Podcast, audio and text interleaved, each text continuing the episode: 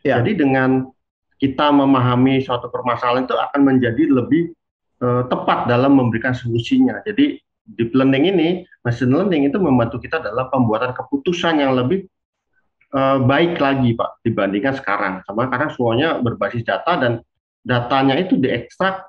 Uh, kalau kita yang melakukan, kalau manusia yang melakukan data yang sangat besar itu dilakukan oleh manusia untuk mengolah data, otomatis kan ada suatu miss-nya karena manusia itu ada kelemahannya dalam masalah ketahanan, kemudian uh, kelelahan dan sebagainya ya.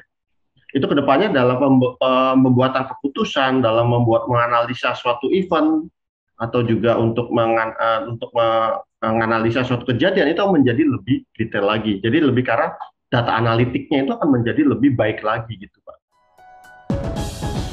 Cicol, Digital Yours. Berbicara masalah tren teknologi, kita semua uh, sudah banyak sekali mendapatkan informasi tentang AI, cloud, kemudian IoT, ada machine learning, big data analytics, apalagi social media, dan juga mungkin yang uh, bentar lagi akan kita rasakan adalah tren 5G sebelum kita memasuki generasi-generasi berikutnya. Nah, dengan adanya teknologi tersebut, kita semua dibikin sebenarnya dibikin tercengang ya betapa dunia ini akan menjadi pintar gitu. Walaupun dalam beberapa case kita masih belum menemukan uh, secara nyata skenario-skenario yang sudah uh, di, banyak disampaikan oleh beberapa pakar, beberapa uh, pelaku industri. Tetapi apa pun kita boleh optimis bahwa dengan adanya teknologi-teknologi tersebut seperti tadi saya sebutkan ada cloud, AI, big data analytics, IoT, sampai dengan machine learning dan barangkali nanti ada AR, VR dan 5G dunia ini akan semakin terkoneksi atau super connected kemudian juga akan menjadi pintar. Banyak sekali isu-isu yang kita bisa optimis untuk diantisipasi dari isu-isu productivity, efisiensi sampai dengan isu-isu seperti green konon teknologi-teknologi ini akan mampu menjadi solusi bagi tercapainya dunia yang hijau, dunia yang pintar, dunia yang efisien, dan dunia yang lebih baik daripada sekarang. Tapi ada satu hal yang uh, kita selalu ingin uh, paham ya, karena AI, cloud, kemudian machine learning, IoT, pada saat ini masih dalam tataran jargon-jargon walaupun kita sudah setengah mempraktekannya karena belum total semuanya. Nah, belum kita mengetahui secara detail nih teknologi-teknologi yang uh, baru ini penerapannya seperti apa secara total sudah muncul lagi istilah-istilah baru di dunia ini, di dunia teknologi ini. Salah satunya adalah deep learning. Ketika saya mencoba untuk browsing-browsing, kayaknya menarik banget nih uh, deep learning. Tapi bedanya apa ya antara deep learning, machine learning, dan teknologi-teknologi lainnya? Dan kaitannya apa ini nanti dengan teknologi cloud, kemudian teknologi big data analytic, dengan Internet of Things, dan yang lain-lain itu.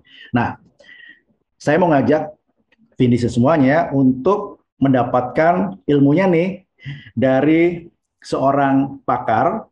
Beliau adalah Dr. Handri Santoso. Beliau adalah periset di bidang AI atau kecerdasan artifisial, kemudian machine learning, deep learning juga, pattern recognition, data science, instrumentation and control engineering. Nah, langsung saya eh, langsung saja saya akan uh, sapa nih Pak Handri. Halo selamat, Pak Handri. Selamat pagi Pak. Selamat pagi ya. Kita ya, ya. di penghujung liburan Ramadan ini syutingnya. Iya Pak. Gimana Pak? Sudah liburan? Sedang bermacet-macetan atau tidak pulang saya sudah, Pak? Saya sudah melewati nih. Saya sudah melewati uh, melewati kemacetan Pak. Oh gitu. Iya, saya uh, menggunakan kecerdasan alami aja. Belum menggunakan kecerdasan buatan atau artifisial. Kita ngomongin teknologi ya Pak. Hmm, hmm. Uh, apa yang saya lakukan itu barangkali mungkin uh, di kemudian hari akan bisa dibantu nih dengan teknologi-teknologi. Apalagi kita akan bicara masalah uh, AI, kemudian ya. masalah yeah. machine learning, yeah. masalah big data analitik. Barangkali nanti kalau sudah semuanya sudah teroptimalisasi, tiap orang bisa memperkirakan, oh saya harus pergi uh, sekarang gitu, oh saya besok gitu, biar uh, lalu yeah. lintasnya lancar gitu atau yeah, yeah. saya harus melewati ke sini karena di sini udah lancar atau atau apalagi banyak sekali hal-hal yang uh, bisa kita lakukan yang membuat kita itu menurut saya nih menurut bacaan saya nanti saya konfirmasi ke Bapak itu uh, akan menjadi lebih mudah, lebih efisien, lebih produktif, lebih hijau dan lebih baik lah intinya. Nah, Pak, tadi di awal saya sudah bilang bahwa uh, tren teknologi dunia ini kan ada di seputaran uh, social media, kemudian ada cloud, kemudian ada artificial intelligence atau kecerdasan artifisial, kemudian ada machine learning, ada Internet of Things, kemudian kita juga baru-baru ini menjelang era metaverse atau gigaverse kita banyak disodori tentang uh, wacana atau bahkan mungkin bukan wacana lagi, sudah beberapa praktek-praktek metaverse, sudah metaverse.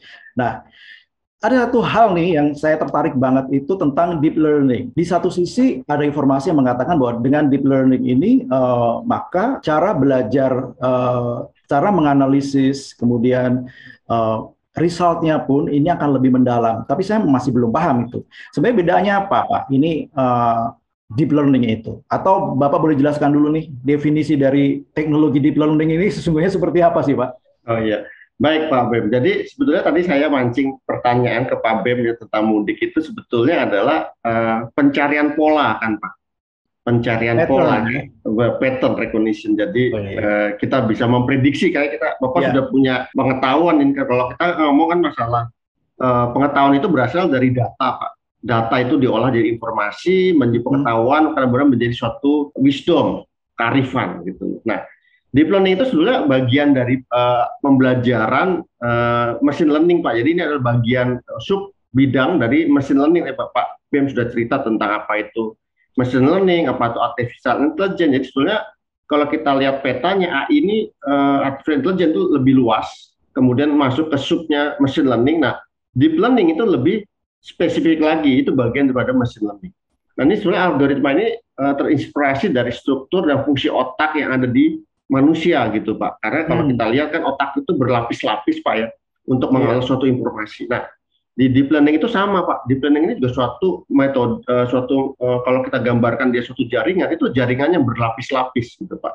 Makanya disebut dengan deep karena dia mengekstrak suatu information itu dari suatu raw data, dari suatu data diekstrak menjadi suatu fitur Pak, kemudian baru menjadi suatu information. Jadi kenapa uh, kalau uh, kita perhatikan sekarang kenapa artificial intelligence ini kayaknya menjadi suatu hot topic ya Pak, topik yang sangat hot uh, di era sekarang ini karena salah satunya adalah karena adanya dikembangkannya algoritma deep learning ini Pak.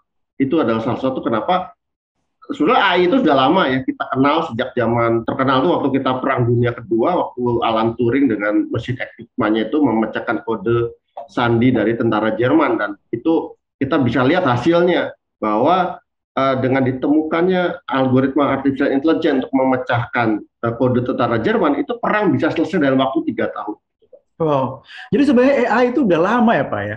Betul betul Pak teknologi AI udah lama dikembangkan ya. Betul. Tapi ya karena terus berkembang, uh, kita ingat machine learning itu sebenarnya masih tahu di tahun 90-an ya Pak. Okay. Nah, deep learning ini uh, dikembangkan atau menjadi uh, berkembang itu di tahun 2012. Ya, di, nah di situlah kita mulai sekarang merasa bahwa manfaat daripada kecerdasan buatan itu diimplementasikan terutama karena munculnya deep learning ini Pak. Oke. Okay. Jadi ini barangkali mungkin mengikuti dari era big data kali Pak ya?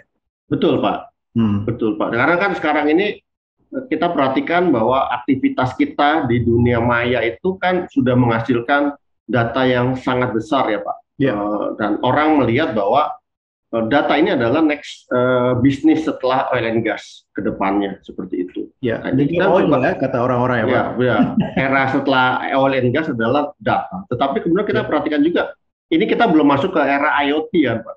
IoT masih belum menjadi suatu hal yang umum ya. Yeah. Uh, mungkin kalau di luar negeri mungkin sudah semua terkoneksi, semua kendaraan, meja kursi kita sudah ter, sudah ada terkoneksi ke internet. Kita bisa tidak bisa bayangkan jumlah data yang di generate setiap detiknya, setiap uh, ya setiap saatnya itu berapa banyak data. Nah itu perlu suatu algoritma mampu mengolah data yang sangat besar seperti itu. Hmm. Nah, salah satunya adalah uh, deep learning ini, Pak, yang mampu mengolah data yang sangat besar dan mampu mengklasifikasikan bermacam-macam objek yang berbeda sampai uh, ribuan tipe objek yang berbeda seperti itu. Nah, Pak, deep learning sama machine learning sepintas kan sama ya, Pak. Bahkan saya Betul. memahami sesuatu yang sama gitu. Betul, Pak. Nah, sebenarnya uh, perbedaannya di mana? Dan ya kalau kita dengar kata deep aja artinya kan ini lebih lebih mendalam. Dalam, betul, betul. Nah, bedanya apa sih Pak antara deep learning sama machine learning? Tapi ya. sebelumnya mungkin bisa disampaikan dulu keunggulan atau benefit atau apa manfaat dari deep learning ini sendiri apa? Ya. Jadi kelebihan daripada deep learning itu uh, pertama adalah uh, kita dalam memproses data yang sangat besar itu di situ kelebihannya. Karena permasalahan di dalam machine learning itu biasanya kita uh, punya kendala namanya uh, apa course of dimensionality ya. Kalau data datanya terlalu besar banyak variabel datanya terlalu banyak itu terjebak dalam kutukan dimensi pak. Kayak kutukan dimensi itu kalau kita ibaratkan gini pak kita kalau cari jodoh, berdasarkan kriterianya punya kriteria ya Pak Bem. Ya. Yeah.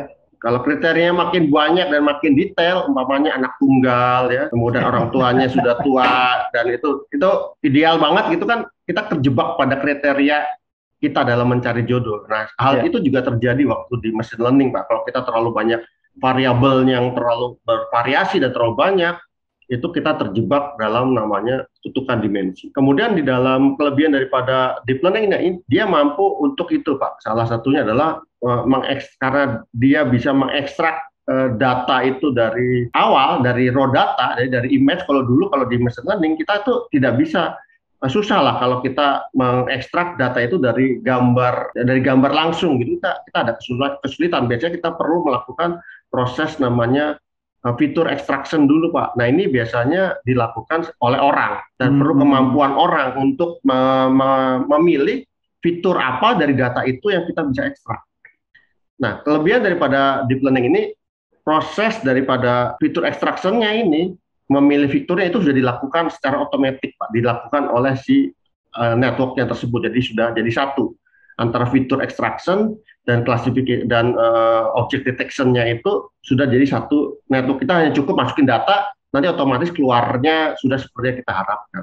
Kalau di machine learning proses fitur extractionnya ini masih dilakukan secara manual dari gambaran-gambaran singkatnya seperti masih ada campur tangan manusia dan manusia itu uh, orang yang melakukan fitur extractionnya itu harus orang yang memahami permasalahan duduk permasalahannya dan memilih uh, algoritma mana yang sesuai dengan permasalahan yang kita ingin selesaikan. Hmm. Apakah bisa dikatakan kalau machine learning itu agak-agak manual ya Pak? Enggak juga. Proses proses untuk uh, memberikan inputnya itu memang perlu campur tangan ya Pak, campur tangan manusia gitu Pak. Oke. Okay. Jadi kita harus mencari metode apa untuk mengekstrak fitur tersebut dari data kita gitu. Ya. Pak, kalau tadi kita mendengar penjelasan bahwa dengan adanya deep learning ini kan adalah uh, dia lebih ini ya, lebih bisa uh, tadi apa istilahnya mengekstrak data atau gimana Pak? Ya, ya, mengekstrak fitur Pak, fitur dari fitur. satu data. Oke, okay. nah apakah dengan demikian maka di kemudian hari kita nggak perlu lagi machine learning, tapi langsung ke deep learning atau bagaimana Pak? Jadi ini uh, kembali ke permasalahan sih Pak. Memang uh, kenapa saat ini uh, uh, aplikasi AI sangat berkembang itu salah satunya hmm. karena memang uh, deep learning tadi.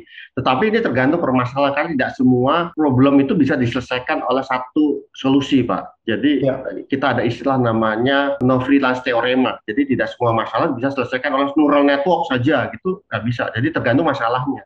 Hmm. Hal sama terjadi juga untuk deep learning atau machine learning. Kalau permasalahan uh, di dunia uh, artificial intelligence ini sebetulnya adalah semakin simple kita menggunakan model itu semakin bagus Pak. Tetapi kalau modelnya itu makin kompleks dan tidak bisa diselesaikan oleh model algoritma yang sederhana ya mau nggak mau kita pakai yang pakai deep learning itu Pak. Tetapi tidak semua permasalahan itu bisa diselesaikan oleh satu uh, satu algoritma saja. Tapi eh satu algoritma tidak bisa menyelesaikan semua masalah gitu Pak Mas. Hmm, Oke okay, Pak. Jadi tergantung daripada permasalahannya seperti apa. Kalau memang permasalahan tersebut itu memang bisa diselesaikan oleh machine learning ya itu berarti machine learning lebih efektif dibandingkan dengan menggunakan deep learning. Jadi kalau deep learning itu lebih untuk menjawab yang lebih kompleks gitu kira-kira. Betul Pak. Untuk permasalahan kompleks dan tidak bisa diselesaikan oleh uh, machine learning, maka kita mungkin uh, punya alternatif untuk menggunakan deep learning. Jadi umpamanya deep learning ini adalah kita biasanya permasalahan untuk uh, jumlah kelas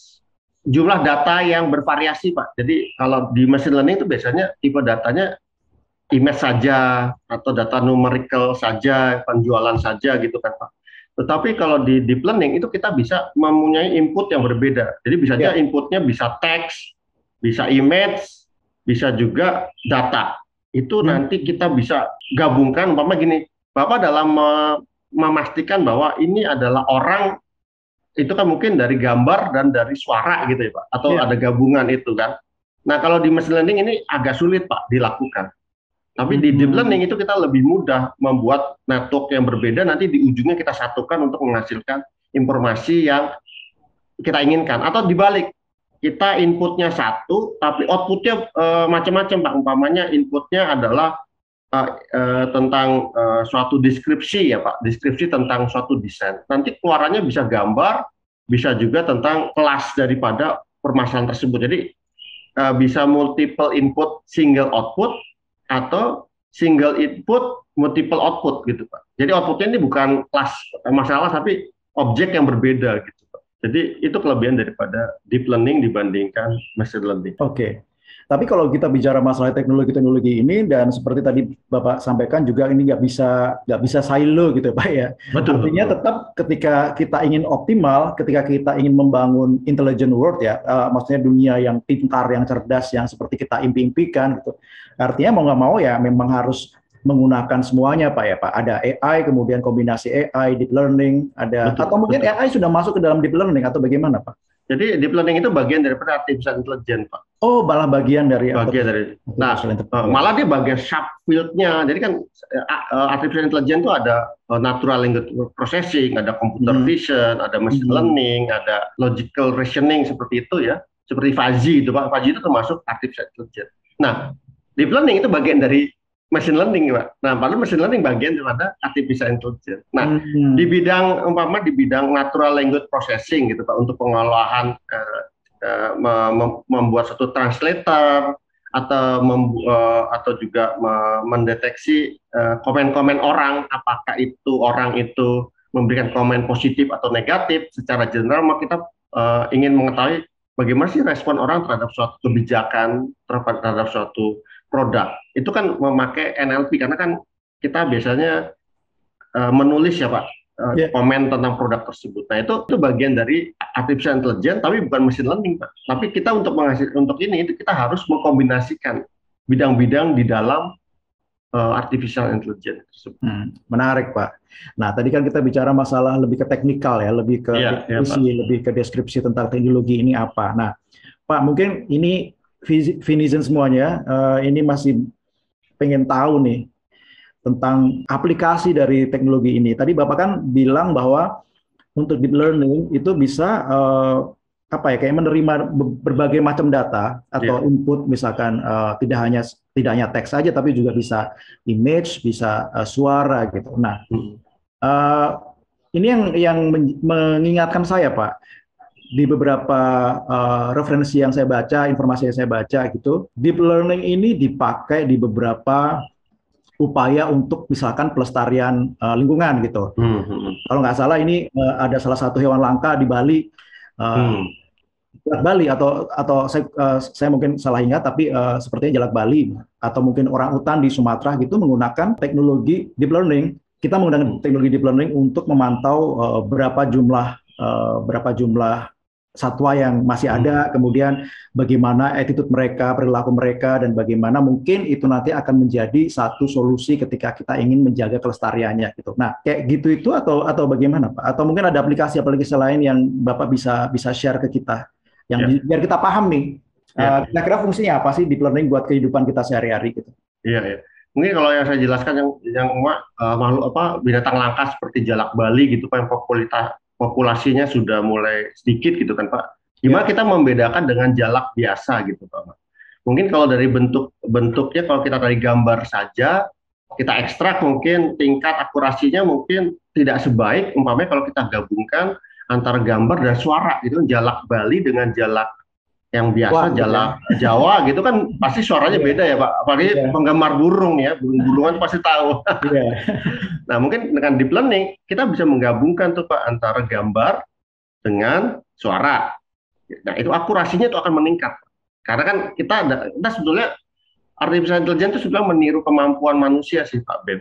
Kan kita Hmm. cara berpikirnya itu kan sudah coba ditirukan oleh eh, model algoritma. Kemudian aplikasi apa lagi yang akan eh, bisa dikembangkan? Yang yang pertama adalah umpamanya untuk mendeteksi suatu eh, di kerumunan orang, umpamanya kan biasanya kalau eh, di kerumunan itu kita di bandara, di pelabuhan atau juga di suatu keramaian demo, kita bisa mendeteksi umpamanya orang yang ada di suatu eh, database yang kita cari DPO gitu bang, si Ya. provokator gitu kan yang ini orangnya selalu muncul di setiap demo gitu kan.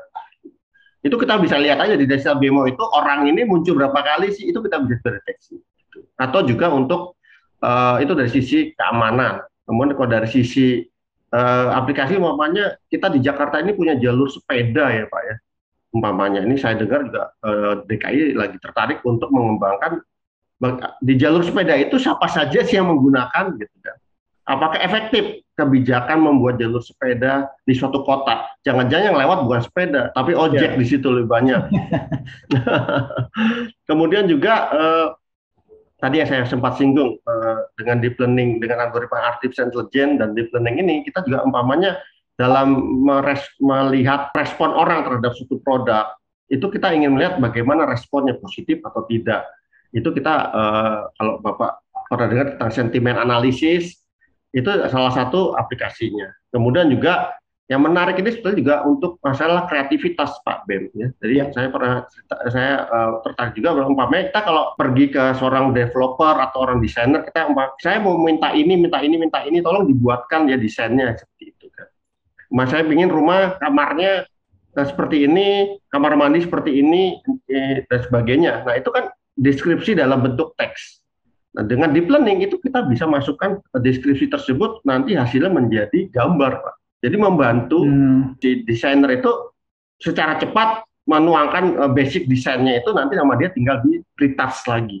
Termasuk juga bikin storytelling, umpa- umpamanya kita tahu bahwa cerita-cerita atau film-film di Indonesia itu biasanya monoton ya, kalau nggak tentang eh, yang serem-serem atau juga yang tahayul-tahayul gitu. Itu kita bisa buat suatu cerita kalau kita cerita yang lebih kreatif Pak. Umpamanya di Ya. luar di, di Amerika itu pembuatan film itu sudah dibantu dengan deep learning untuk membuat narasi tentang storytelling dari suatu produk.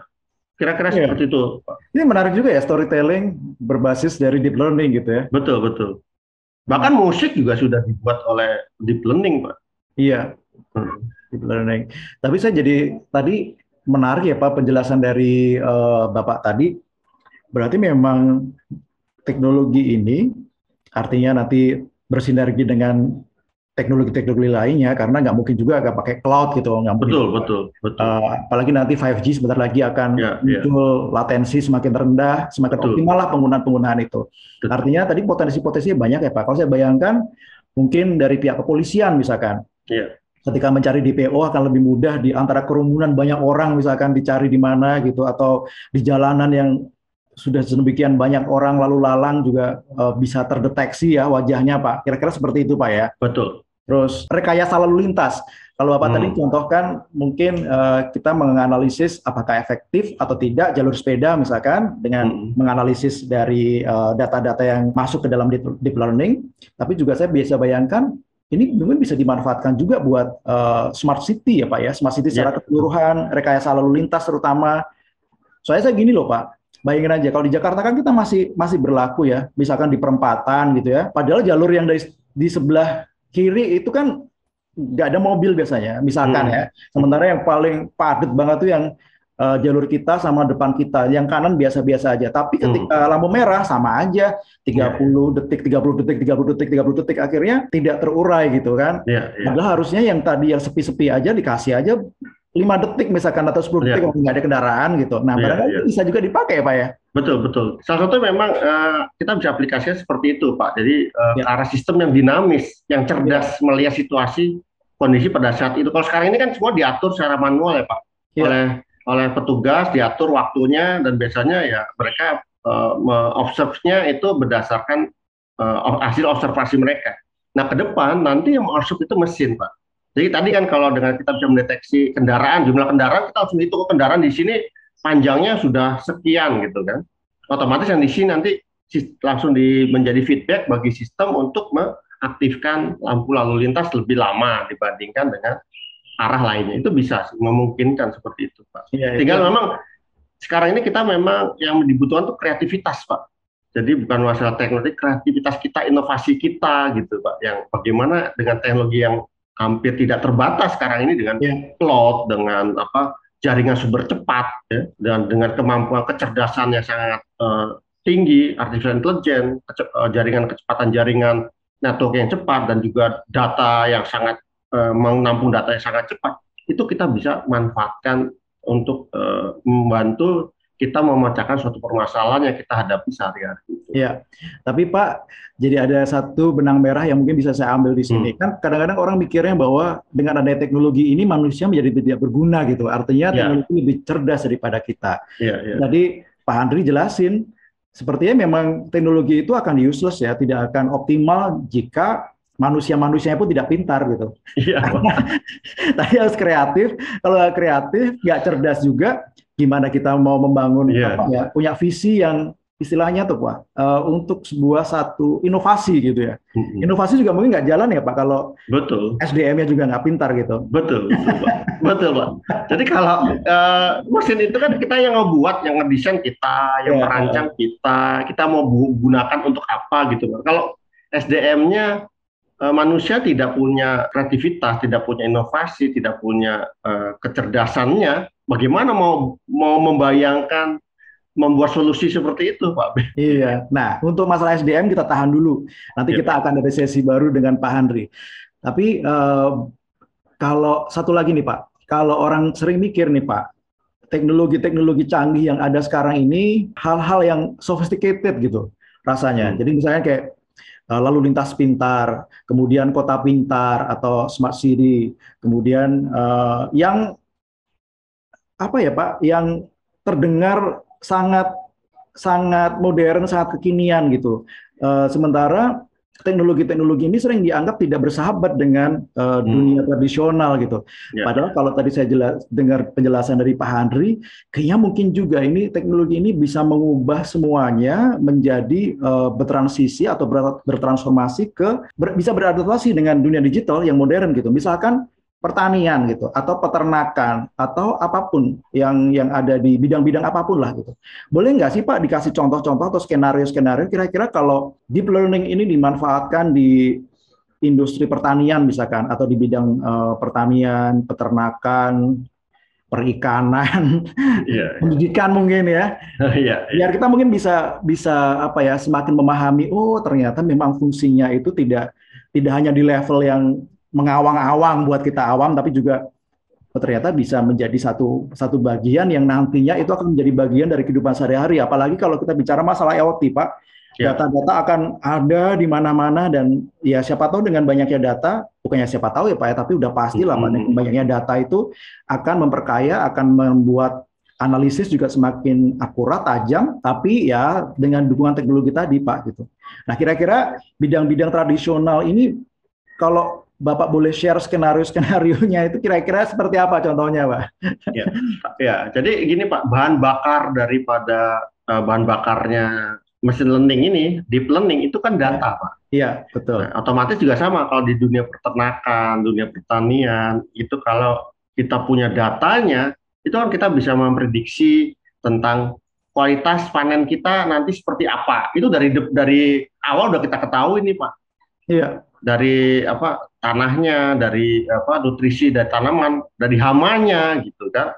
Kemudian juga dari sisi eh, pertanian juga itu kita juga bisa memprediksi nanti jumlah panen kita itu seberapa banyak. Sehingga nanti kan gini Pak, kalau kita ngeliat dari skala nasional, kita bisa melihatnya begini, bahwa kebutuhan daripada uh, beras, kebutuhan daripada gula, itu kan kita bisa petakan Pak.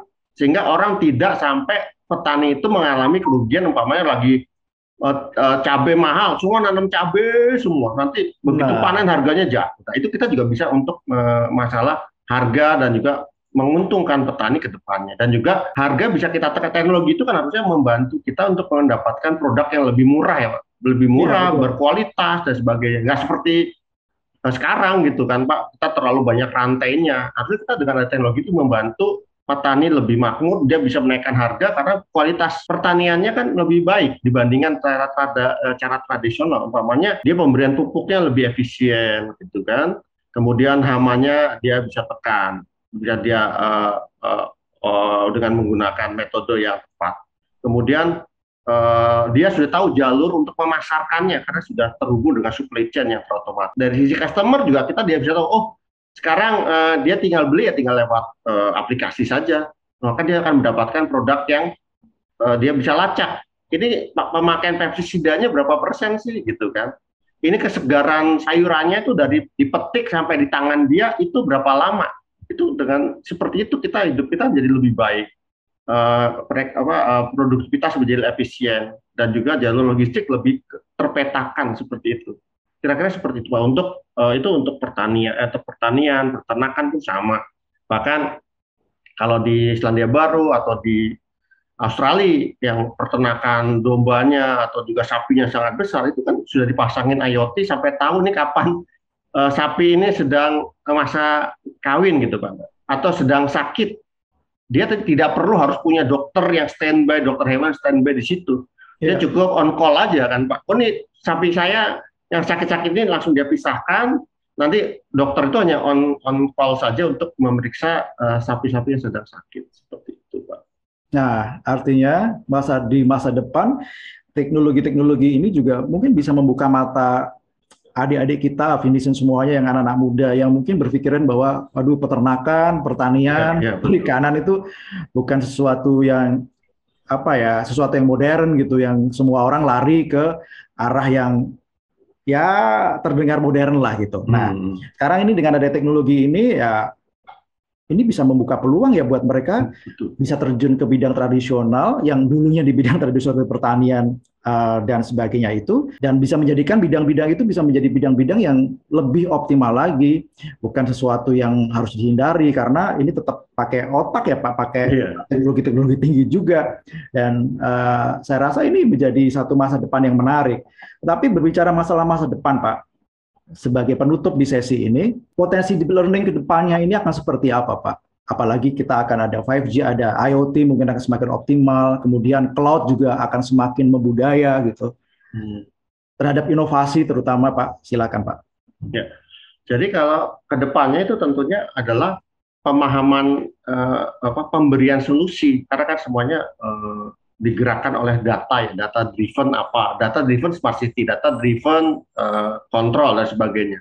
Ya. Jadi dengan kita memahami suatu permasalahan itu akan menjadi lebih uh, tepat dalam memberikan solusinya. Jadi deep learning ini, machine learning itu membantu kita dalam pembuatan keputusan yang lebih uh, baik lagi Pak dibandingkan sekarang. Sama karena semuanya berbasis data dan datanya itu diekstrak Eh, kalau kita yang melakukan, kalau manusia yang melakukan data yang sangat besar itu dilakukan oleh manusia untuk mengolah data, otomatis kan ada suatu missnya karena manusia itu ada kelemahannya dalam masalah ketahanan, kemudian uh, kelelahan dan sebagainya ya. Itu ke depannya dalam pembuatan keputusan, dalam membuat menganalisa suatu event atau juga untuk mengan, uh, untuk menganalisa suatu kejadian itu menjadi lebih detail lagi. Jadi lebih arah data analitiknya itu akan menjadi lebih baik lagi gitu Pak. Dan juga dari perusahaan itu juga bisa membantu dalam membuat satu keputusan yang cepat. Hmm. Kalau dulu kita untuk bikin keputusan tunggu satu minggu dulu karena datanya dikumpulkan dianalisa secara manual baru iya. tampilkan ke ke direksi. Sekarang itu semuanya secara cepat kita bisa dibantu dengan uh, mesin learning pembuatan keputusan uh, dan juga pembuat perubahan produksi kan sekarang serba dinamis ya Pak. Iya betul. Mungkin bulan lalu yang lagi tren adalah produk A, tetapi ini melihat dari datanya lagi ramai di Twitter itu produk uh, yang kelihatannya lagi ramai produk B itu dia sudah cepat produksi itu akan bisa berubah. Contohnya ya. seperti kasus pandemi ini kan banyak mengajarkan kita tentang seberapa cepat secara dinamis uh, seberapa dinamis suatu uh, industri itu mampu untuk me membuat uh, uh, merubah bisnisnya dari A menjadi bisnis yang berhubungan dengan kesehatan seperti itu, Pak. Kemudian uh, ke depannya juga uh, yang di, di industri sendiri, kalau di industri atau juga di kehidupan kita, kita sekarang ini umpamanya kalau servis AC itu kan berdasarkan waktu atau juga berdasarkan rekomendasi dari uh, tukang reparasi AC untuk dicuci atau diganti freonnya. Ke depan itu kita dengan uh, teknologi ini kita mampu memprediksi kapan sih ini harus ganti AC, kapan harus dibersihkan, atau kapan suatu peralatan itu akan rusak Hmm. Tapi juga sampai detail spare part apa yang harus dibeli. Jadi otomatis kita ke depan sudah tahu dari cash flow-nya ini peralatan-peralatan ini memerlukan spare part A, B, C yang dibutuhkan dalam waktu satu bulan ke depan atau dua bulan ke depan. Otomatis kan kita uh, cash flow-nya itu tidak nganggur ya Pak. Mau kita beli. Iya. uh, membeli peralatan apa, membeli stoknya kita stok dulu nih. Karena kalau ini sampai ada kegagalan, kita berhenti produksi. Nah itu nggak perlu sampai seperti itu. Nah itu banyak hal yang sudah uh, uh, inovasi kita termasuk juga dunia kedokteran kita juga bisa membuat uh, kita kembangkan suatu simulasi di di nama di bioinformatika itu kan salah satu adalah bagian keefektifan daripada suatu obat itu diberikan kepada pasien itu bisa kita prediksi hasilnya dan mungkin ke depannya kita saat ini kan ada obat-obatan untuk penyakit kanker penyakit apa HIV belum ditemukan. Kenapa itu tidak kita implementasikan dengan menggunakan machine learning deep learning untuk membantu kita menemukan solusi daripada permasalahan yang saat ini kita sampai sekarang belum hmm. kita selesaikan gitu. Iya. Termasuk juga mungkin demam berdarah ya Pak, itu menjadi iya. polemik kan. itu udah berapa puluh tahun demam berdarah di Indonesia belum ditemukan obat seperti itu. Iya, berarti dengan deep learning kemudian ada sebuah solusi ya Pak ya? iya, betul Pak. Oke Pak Andri, thank you banget ini uh, perbincangannya sangat menarik dan saya rasa ini Vincent akan happy karena mendapatkan insight yang luar biasa nih dari Pak Andri tentang deep learning dan juga pentingnya terintegrasi antara deep learning dengan uh, teknologi-teknologi lainnya yang memang sudah menjadi keniscayaan ya Pak sekarang. Nah Betul. sekarang PR-nya tinggal kepada eh, anak-anak uh, muda sekarang yang kita harapkan bisa mengembangkan solusi-solusi cerdas berbasis teknologi ini Uh, silahkan nih dikembangkan nih teknologi deep learning dan teman-temannya ini sehingga bisa menjadi sebuah solusi tidak hanya buat enterprise, tidak hanya buat uh, retail, tidak hanya buat lalu lintas, traffic, hmm. tapi juga bisa dikembangkan untuk semua bidang sehingga pelaku industri di semua bidang baik itu petani, nelayan atau kita jualan kopi, ya, baju bahkan mungkin bisa apa bisa memanfaatkan ya Pak uh, kelebihan atau keunggulan yang ditawarkan oleh deep learning dan eh, teknologi-teknologi yang menyertainya. Sehingga bisnisnya udah pasti akan optimal nggak akan capek-capek lagi nganalisis satu persatu butuh waktu berminggu-minggu untuk mendapatkan sebuah kesimpulan hmm. yang mendorong sebuah keputusan, artinya keputusan akan semakin cepat dan ayo nih PR-nya ada di tangan anak-anak kita sekarang Pak adik-adik kita ini yang saya rasa cerdas banget karena kalau kita tahu udah ada berbagai aplikasi yang bisa menjadi solusi di bidang kesehatan, kemudian kita juga udah enak banget di bidang yang lain-lain lah gitu. Nah sekarang tinggal bagaimana kita mendorong lebih banyak lagi uh, solusi-solusi yang diciptakan oleh uh, adik-adik kita dengan menggunakan deep learning, cloud, kemudian big data analytics, machine learning dan sebagainya, IoT nanti sudah semakin uh, membudaya. Manfaatkan ini semuanya agar bangsa seluruh bangsa semakin efisien, semakin bahkan semakin sejahtera barangkali dan lingkungan juga akan semakin hijau. Ciptakan inovasi yang tak terbatas karena teknologi sudah ada dan bisa menjadi enablernya. Kira-kira seperti itu Pak ya? Ya benar Pak. Pak Ya, oke Pak, thank you banget uh, perbincangannya kali ini. Uh, Kinison, uh, demikian tadi obrolan kita tentang deep learning, tapi juga tadi kita mendengar uh, banyak hal tentang teknologi lainnya seperti big data, kemudian ada uh, machine learning, ada AI. Tadi Pak Andri juga sudah menjelaskan kira-kira ternyata memang uh, deep learning ini bagian dari uh, machine learning dari artificial intelligence. Ya kita baru tahu sekarang saya tapi kalau mungkin Vinny sudah pada tahu semuanya. Dan ini juga tadi membuka gambaran kita bahwa dengan teknologi ini ini membuka peluang bagi kita untuk bisa berinovasi ke depannya menciptakan sebuah solusi-solusi baru berdasarkan teknologi tersebut sehingga visi atau bayangan kita bahwa dunia akan makin pintar itu yang memang benar-benar akan ada gitu. Oke, kita akan uh, berjumpa lagi dengan Pak Andri di episode berikutnya tentunya dengan topik yang mungkin masih serupa tapi dengan angle yang berbeda. Jadi nanti kita akan ngobrol lagi dengan Pak Andri Pak di sesi berikutnya Pak. Oke, ya, terima kasih banget Pak Andri. uh, sehat-sehat selalu. Iya. Oke, makasih Pak Bem. Makasih dan buat Vinison sehat-sehat juga dan salam sejahtera, salam kebaikan, dan semoga kalian semuanya makin uh, bisa lebih baik dari hari ke hari. Thank you. Bye. Oke, makasih Pak. Makasih Bapak. Digital Yours.